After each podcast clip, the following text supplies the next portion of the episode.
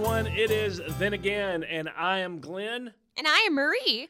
And we have a topic today that we had talked about talking about, and I have some severe moral objections to it because we're going to be talking about the Atlanta campaign of the Civil War in 25 minutes.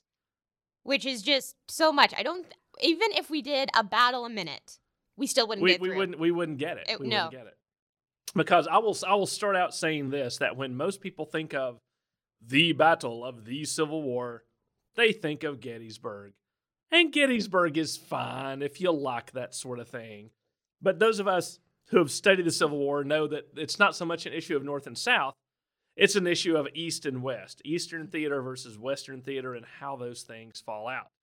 And those and, and I think Marie is along with me on this ride. We think the Western theater is far more important than the Eastern theater. Or do you think that way? I actually don't necessarily think that particularly. Get out.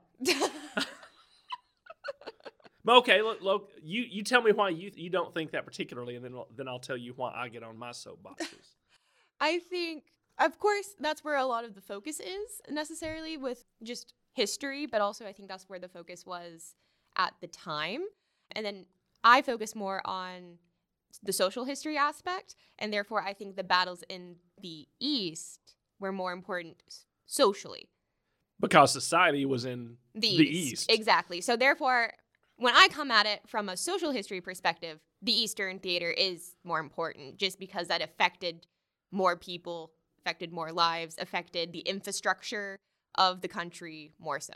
ah, but did it? The Eastern theater consists of just a few hundred square miles of territory and a few hundred miles of railroad. When you look at the let's define our terms. So traditionally the Eastern theater is everything sort of from North Carolina and the eastern and the eastern part of the Appalachian Mountains up to Pennsylvania. Right? That's that's sort of the Eastern theater. The Western theater is everything west of the Appalachian Mountains, south to the Gulf, and westwards all the way to the Mississippi River. Wait, so you cut like the the Eastern theater at South North Carolina and then down? Yes. Oh, see, I was thinking like west of Mississippi River. Oh no, no. This Okay. is no no no. This is this is the western that's the trans Mississippi Okay. theater. That's trans Mississippi. when I was thinking Western theater, I'm thinking like west, where I'm just Oh like, no, were like no, no, very no. few Th- Yeah, this is this is Western theater, and Oh well, on that point, then I agree because that's where. Atlanta is. I got her. Yes, There, I mean, that's where all the battles happened. right, right. So, so yes. point. So now that we've defined our terms and There defined go. what we mean when we say Eastern theater, Western theater, I would posit that the Eastern theater, all those battles with General Lee and the succession of the leaders of the Army of the Potomac, didn't solve anything. If they had, the war wouldn't have lasted four years.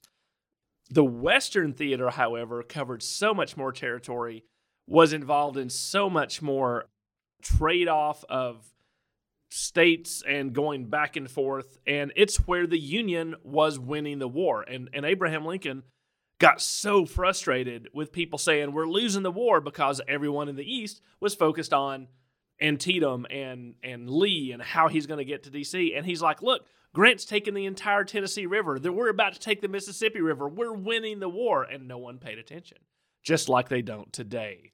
But, Except for th- those of us in Georgia, because right. the Atlanta campaign strikes incredibly close to home. yes. And therefore, there is a lot of attention paid to it, especially in North Georgia. Right. And because that's where, you know, we still have many of those battles, or the battlefields are preserved except for those in Atlanta. We can maybe get to that in a second. But so the Atlanta campaign begins in spring of 1864. The war's been going on for two and a half years now, and nothing has been solved. And there's a larger problem going on in the Union, which is that a presidential election is coming up. And that's always disruptive. It, well, and it's going yes, and it's going to be a referendum on is Lincoln's administration winning the war. So, having not had the groundbreaking victories that the Union public is looking for, Lincoln's got to do something. So he puts Grant in overall charge. Grant's in charge in the East, but he puts his favorite subordinate Sherman in command in the West. An inf- infamous name. You know, Sherman. He's so mean and yet so good. he burns. Well, he doesn't burn everything. That's the that's the popular image. But he knows what Maybe he's we'll about. get to that as well. yeah, we'll get to that as yeah. well. so Sherman's. So the the plan is Grant's going to drive forward and get to Richmond. Sherman's going to drive forward and get into the interior. Atlanta is not the immediate goal, but it turns out to be the goal simply because that's where the railroads go. Also known as Terminus, before known as Atlanta, because it's the railroad terminal. Right. And then it was known as Marthasville because it was named for Governor Lumpkin's daughter for a short period of time, but that's that's the old old name. So Sherman starts out in Chattanooga with a big old army of about 90,000 men.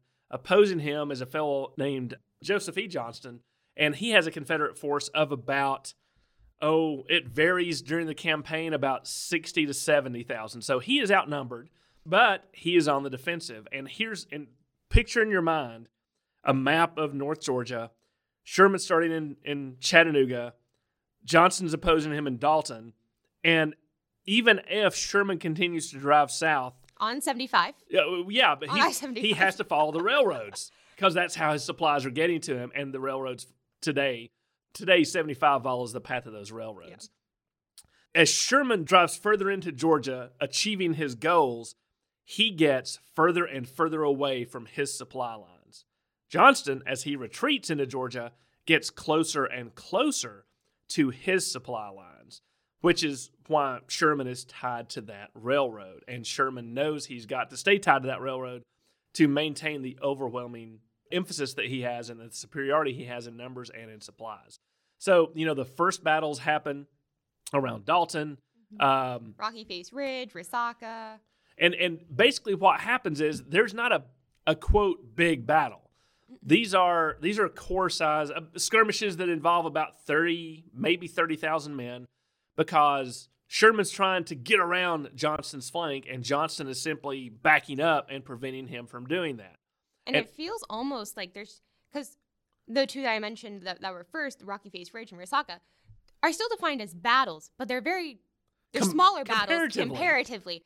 And then there's just a million skirmishes going on almost constantly as they are trying to outflank each other. And troops just kind of run into each other in the Georgia wilderness and Right. have a little skirmish. And cavalry is of great use on this campaign because they're trying to get around the the respective flanks and cut each other's supply lines. Right? The- If you if you get to a railroad and tie, and literally tear up a hundred feet of railroad line, which a which you know five hundred men can do in about an hour, your railroad doesn't work until you get that repaired, and nothing gets through. So they're guarding the again. Am I hammering the railroad thing hard enough here?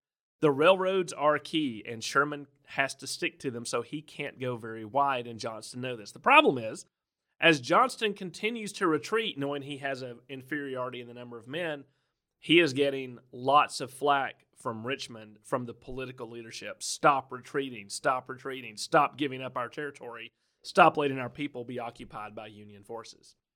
And he knows he can't win a face to face battle with Sherman because he doesn't have the people. Well, he did at the Battle of Kennesaw. Ah, yes, Kennesaw. But how did so? How does Kennesaw happen? So Sherman comes. He's coming south, and he keeps trying these flanking maneuvers because he knows Johnston wants him to attack him in the front because Johnson's going to win that way. And at and at Kennesaw, basically, right before that, Sherman has gotten frustrated, tried to go way around Johnson's flank, and gotten off the railroad, and his forces get beaten at Pickett's Mill and New Hope Church. So he's like, okay, I'm just going to attack. I've had it. I've got to break through. I've got to crush his army. So I'm going to attack. And he happens to attack at the place Johnson has the best prepared defenses around Kennesaw Mountain, right? He's on a mountain. High ground, always going to win. He's on a mountain. His his troops are dug in, and Sherman attacks. And it's a it's a very interesting battle. If you're close enough to go to the battlefield, they tell a great story at the visitor mm-hmm. center, and the driving tours are excellent. You can still see a lot of the ground exactly as it was. But unsurprisingly, Sherman fails to break Johnston's army in prepared positions and takes a lot of losses. So Sherman, taking those losses, decides to go back to a flanking maneuver, which also, however, makes Johnston abandon that Kennesaw line. They're getting closer and closer to Atlanta, uh, and Atlanta's starting to panic. And let me also note that This summer that this is happening in 1864 is one of the wettest and hottest summers on record. And these troops are having to do all the marching, all the digging, all the fighting in absolutely atrocious weather conditions. It's terrible.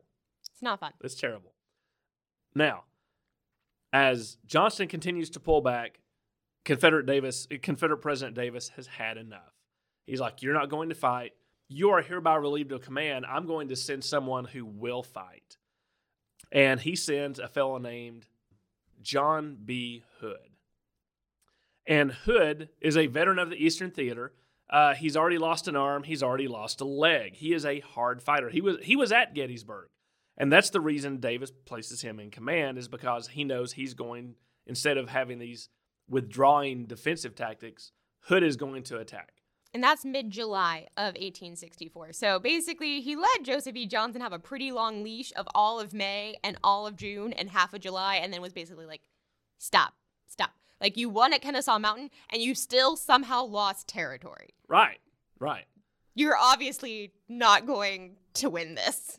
Well, Johnston thought he was because he was having fantastically complex defensive works built around Atlanta and was settling in for a siege. Oh, I'm sure he was. Which but Davis, wanted Davis wanted none of that. No. Davis also was about 1500 miles away and had no idea what the reality on the ground was. Which is just such an interesting aspect of the Civil War of there are just people writing letters and telegrams. Just go here. I've looked at the map. The river's right there. Just go there. Well, It's a little different it's on a little the ground. it's more complicated. So Hood is placed in command, and Hood, over a series of, of over about a week and a half, attacks in three different areas. Because he goes on the offensive immediately. and he attacks hard and he pushes Sherman. But the problem is, Hood doesn't have as many men. Sherman sees him coming and does a little bit of digging in. And every one of Hood's attacks over those over that week and a half, Battle of Atlanta, Battle of Peachtree Creek, fail. They fail and they cost a lot of casualties that the Confederates cannot replace the way Sherman can replace them. And as a result, Hood pulls back into Atlanta and settles down into a siege behind those fancy siege works that Johnston had had prepared. And so Sherman's like, okay, I want to get into the city. And so he goes on another big flanking maneuver because if Hood's in the city, he needs his supplies to come in through, guess what? Railroads. So Sherman goes south and fights a battle in Jonesboro, which again is a battle most of you have probably never heard of, but some would argue it is the most important battle of the entire American Civil War. I would also argue that actually a fair amount of people have heard about this. They just might not have realized it because the battle that is most portrayed in popular culture in Gone with the Wind It's yeah, is the Battle of Jonesboro. So you if you've watched Gone with the Wind, you have seen a portrayal of the Battle of Jonesboro. Right. Because the fictional Tara is in Jonesboro. And this is it's an ugly battle. It's an ugly two-day battle that is just it outnumbered Confederate forces attempting a little bit of a last stand. because Hood had wasted them all. Yes. and it's just it's just sad. And and the, the goal is to keep the railroad coming into Atlanta in Confederate hands. But at Jonesboro, the Union cuts that railroad line, and as a result, Hood decides that he has to pull the army out of Atlanta and leave it to Sherman. And as a result, I think that that's on September on the evening of September 1st, Hood moves his army out of Atlanta and burns most of the supplies that he can't move with him, including railroad cars and Black powder. explosives and shells and rations and everything. Th- this is also what's shown in, in, in Gone with the Wind, right? It's the conflagration that burns Atlanta. Now imagine being an Atlantan and being told that you're being kept safe and that the Confederate army is there for you. And then one night, the army leaves. and burns down, you know, So a all fair of your amount of their stuff with yes. it. To where the explosions were heard for miles. Miles away. And miles. And you know that when you wake up in the morning, there's going to be a whole lot of soldiers in blue suits marching into your city. It's a scary proposition, folks. The And so- mayor did go out to greet them. well, yes, And yes. be like, we surrender. yeah, so yeah, so on that morning when they realize the army's gone, the mayor of Atlanta marches out and surrenders the city to to Sherman and to, and to the Union forces. Union strategy, at least in the West, achieved Sherman's goals achieved, and they capture Atlanta. Now, Atlanta is important because it was a rail center, because it was a manufacturing center, and at a certain point because it became a spiritual center. And Sherman, the, I've I've seen the actual handwritten orders in his hand that say, "Bombard the civilians in the in in the city. Do it because we have to break their will." Again, this is Sherman, right? Sherman has a very total war mindset He was decades ahead of his time. He really was. decades ahead of his time. in, in warfare. So that, in effect, is in a nutshell the Atlanta campaign. Now, there's still uh, Sherman hangs out in Atlanta for a while. He sends Um, a telegram to Lincoln that says Atlanta is ours and fairly won, and very much helps Lincoln get reelected. Right, and that's that's sort of the point. So he leaves uh, Atlanta and heads off towards Savannah. This is Sherman's march through Georgia. We're not going to talk about that. That's a whole nother thing. That's a whole other thing. Which also Georgians have very strong feelings about still. But yes, but but here are, here are the questions. Here are the the big picture views on the Atlanta campaign. On a smaller scale, number one, who was right, Johnston or Hood, or were they both wrong in their own way? And this is something that that military historians have gone back and forth with, literally since Hood replaced Johnson in command. It's like some people have defended Johnson, saying Johnson was using Fabian tactics. I'm going to make y'all look that up see what it means. F A B I A N. But he kept pulling back, pulling back, waiting for a good opportunity, knowing that his resources were not only less than his enemies, but incredibly limited and irreplaceable. So he was doing the most with what he had. On the other hand, you don't win wars by retreating and giving up territory, which is what was frustrating Davis, which is why Hood was placed in command. My personal take is that Johnston probably should have been replaced, but I really don't think Hood was the guy to do it with. There's also the apocryphal story that Davis and Johnston never got along because they got in a fight at West Point over a girl and they hated each other since then. Ah, there's no way to know how much that plays into things. It's always interesting. There's a lot of those stories, like how Mary, you know, um, not Marietta, because Marietta got pretty well destroyed in the Atlanta campaign. Yes.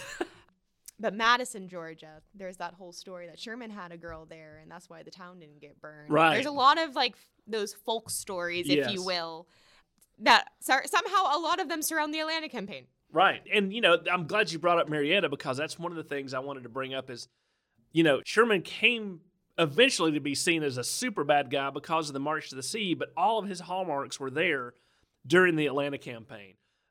And one of those instances. neckties. That, right, right. And so when he, well, he did that on the March to the Sea because he needed those railroads coming south to Atlanta. Oh, that's true. Yes. So not not quite yet. But he, With the but but then he, when he captured Marietta, he had his soldiers go all over town and bring everyone in town to the square, and then he went and made a huge bonfire on the square of all their war material and some of their railroad equipment and things, and basically had his officers make a speech saying, "This is how powerful we are and how weak you are. We are winning. You need to give up because there is not a there is not a force in this world." that can stop us. And that's Sherman. He also took all of the mill workers who were making those supplies, most of which were women and children, and sent them on railroad cars up to Kentucky where they froze to death during the winter. Well, they didn't all freeze to death. A lot of them Only did. a third of them. Uh, yeah, check out the Roswell Mill if you want to see what today would probably consider a war crime. There have been lots of moot courts uh, looking at Sherman. Or the mill at Sweetwater Creek, Yes, yeah. which is New Manchester, the mill at New Manchester. But today it's Sweetwater Creek State Park. Also used that mill, the the remnants of it that Sherman had burned, or Sherman's troops had burned, uh, used in the Hunger Game movies. That's a- right. that's right. So it's very interesting, you know, to represent burned out District 13. They also used out burned out Atlanta during the Civil War. right. Ruins are all the rage in the movies. You gotta have you gotta have a good ruin set to, Yes. to pull it off. And Civil War ruins. What what's better? But yeah, and, and Marie, you've already touched on the big effect. And this is why proponents of the Western theater and especially the Atlanta campaign say that it's so important. Because the Union victory in the Atlanta campaign proved that not only was the Lincoln administration's plan for war working, but that it would continue to work. And as a result, in that election in November, Lincoln was reelected, which means the war was going to go on. Because who was Lincoln's opponent? McClellan, who had been a commander of the Army of the Potomac and was running on the Democratic ticket of more or less, we've already spent enough blood and treasure on this war. Let's just let the South go and make peace so that we can all live in harmony. That was Lincoln's opposition. And for a while, he was very popular. But the Atlanta campaign assures that Lincoln will be reelected. It assures the Union will continue the war. And it's one of those things where, you know, these hardcore military historians want to look at specific battles and the tactics and, and how the strategies work out, but they ignore those larger picture issues like presidential elections and, and what the Senate is going to do about all these things and internal party politics within the Republicans. And there are so many factors, but it's that it's that Western theater, it's that Atlanta campaign that gives us the history of the Civil War as we have it today. And also, as you were talking about the larger picture ones, you know, you mentioned the political, but we've also touched on the social of just like how the Atlanta campaign and then the March to the Sea just broke the will of those who were still still supporting the Confederacy to the point where they didn't feel like they could go on. Right. And th- and that was that was all part of Sherman's plan, right? He wasn't just about defeating the enemy army. He he in many letters he said I'm going to break the will of the Confederates to resist, not just the army, but the people, the citizens, the ones who make the war machine go. I'm going to break them. And man, he does. You could still argue that there is a segment of the population, especially in South Georgia, where the March to the Sea happened, that still have bad feelings because, you know, Sherman did something to my great grandfather's farm and whatever. To the point where, like, there's still some hard feelings. Oh, there's a lot. Anybody in any true Southerner here in Georgia who is asked about Sherman will consider him the most loathsome of men and a war criminal of the highest order. I um, went to the I, governor's mansion in Milledgeville, where Sherman spent the night one time, and because he used the governor's mansion as his headquarters. Why wouldn't you? I mean, it's the best like house in Georgia almost at that time. So yeah. And they of course they have, you know, the little display where they say, you know, use this as his office and slept here and they have a little picture of Sherman. And the tour guide was telling us about how there have been multiple people who spit at the picture still. And I was just like, oh my gosh, in a museum? That's that's people. It's truly. That's people.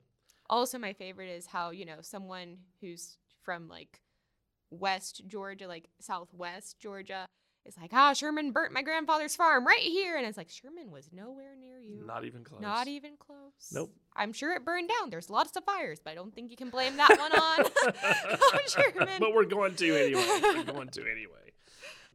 Well, folks, that's all the time we have. I'm not sure how we made it through the entire Atlanta campaign in 25 minutes, but we did. But we sincerely hope this will give you just a little bit of appetite to go out and read more. If you want to delve into some hardcore histories, that's fine. If you want to read some of the more, you know, the broad aspect issue of stuff, there's some smaller works out there. But yes, the Atlanta campaign, the Western Theater, where all true Civil War historians live. Check it out. Keep tuning in. We love to have you. Keep listening to the podcast. And until we see you again, stay safe and take care. Bye. Then Again is a production of the Cottrell Digital Studio at the Northeast Georgia History Center. Be sure to subscribe and leave us a review. It really helps other people discover the show. There are a few great ways to support the History Center. Make a donation online by clicking the donate button on our website at www.negahc.org. Become a digital member to receive exclusive invites to members only live streams every Friday at 2 p.m. Eastern. And you can register on our membership page at www.negahc.org. We also have an online gift shop with lots of great items for all ages. Use promo code Then Again for 15% off your online order. Valid on anything except memberships and handmade items. We'll see you next week for another episode of Then Again. Thanks, y'all.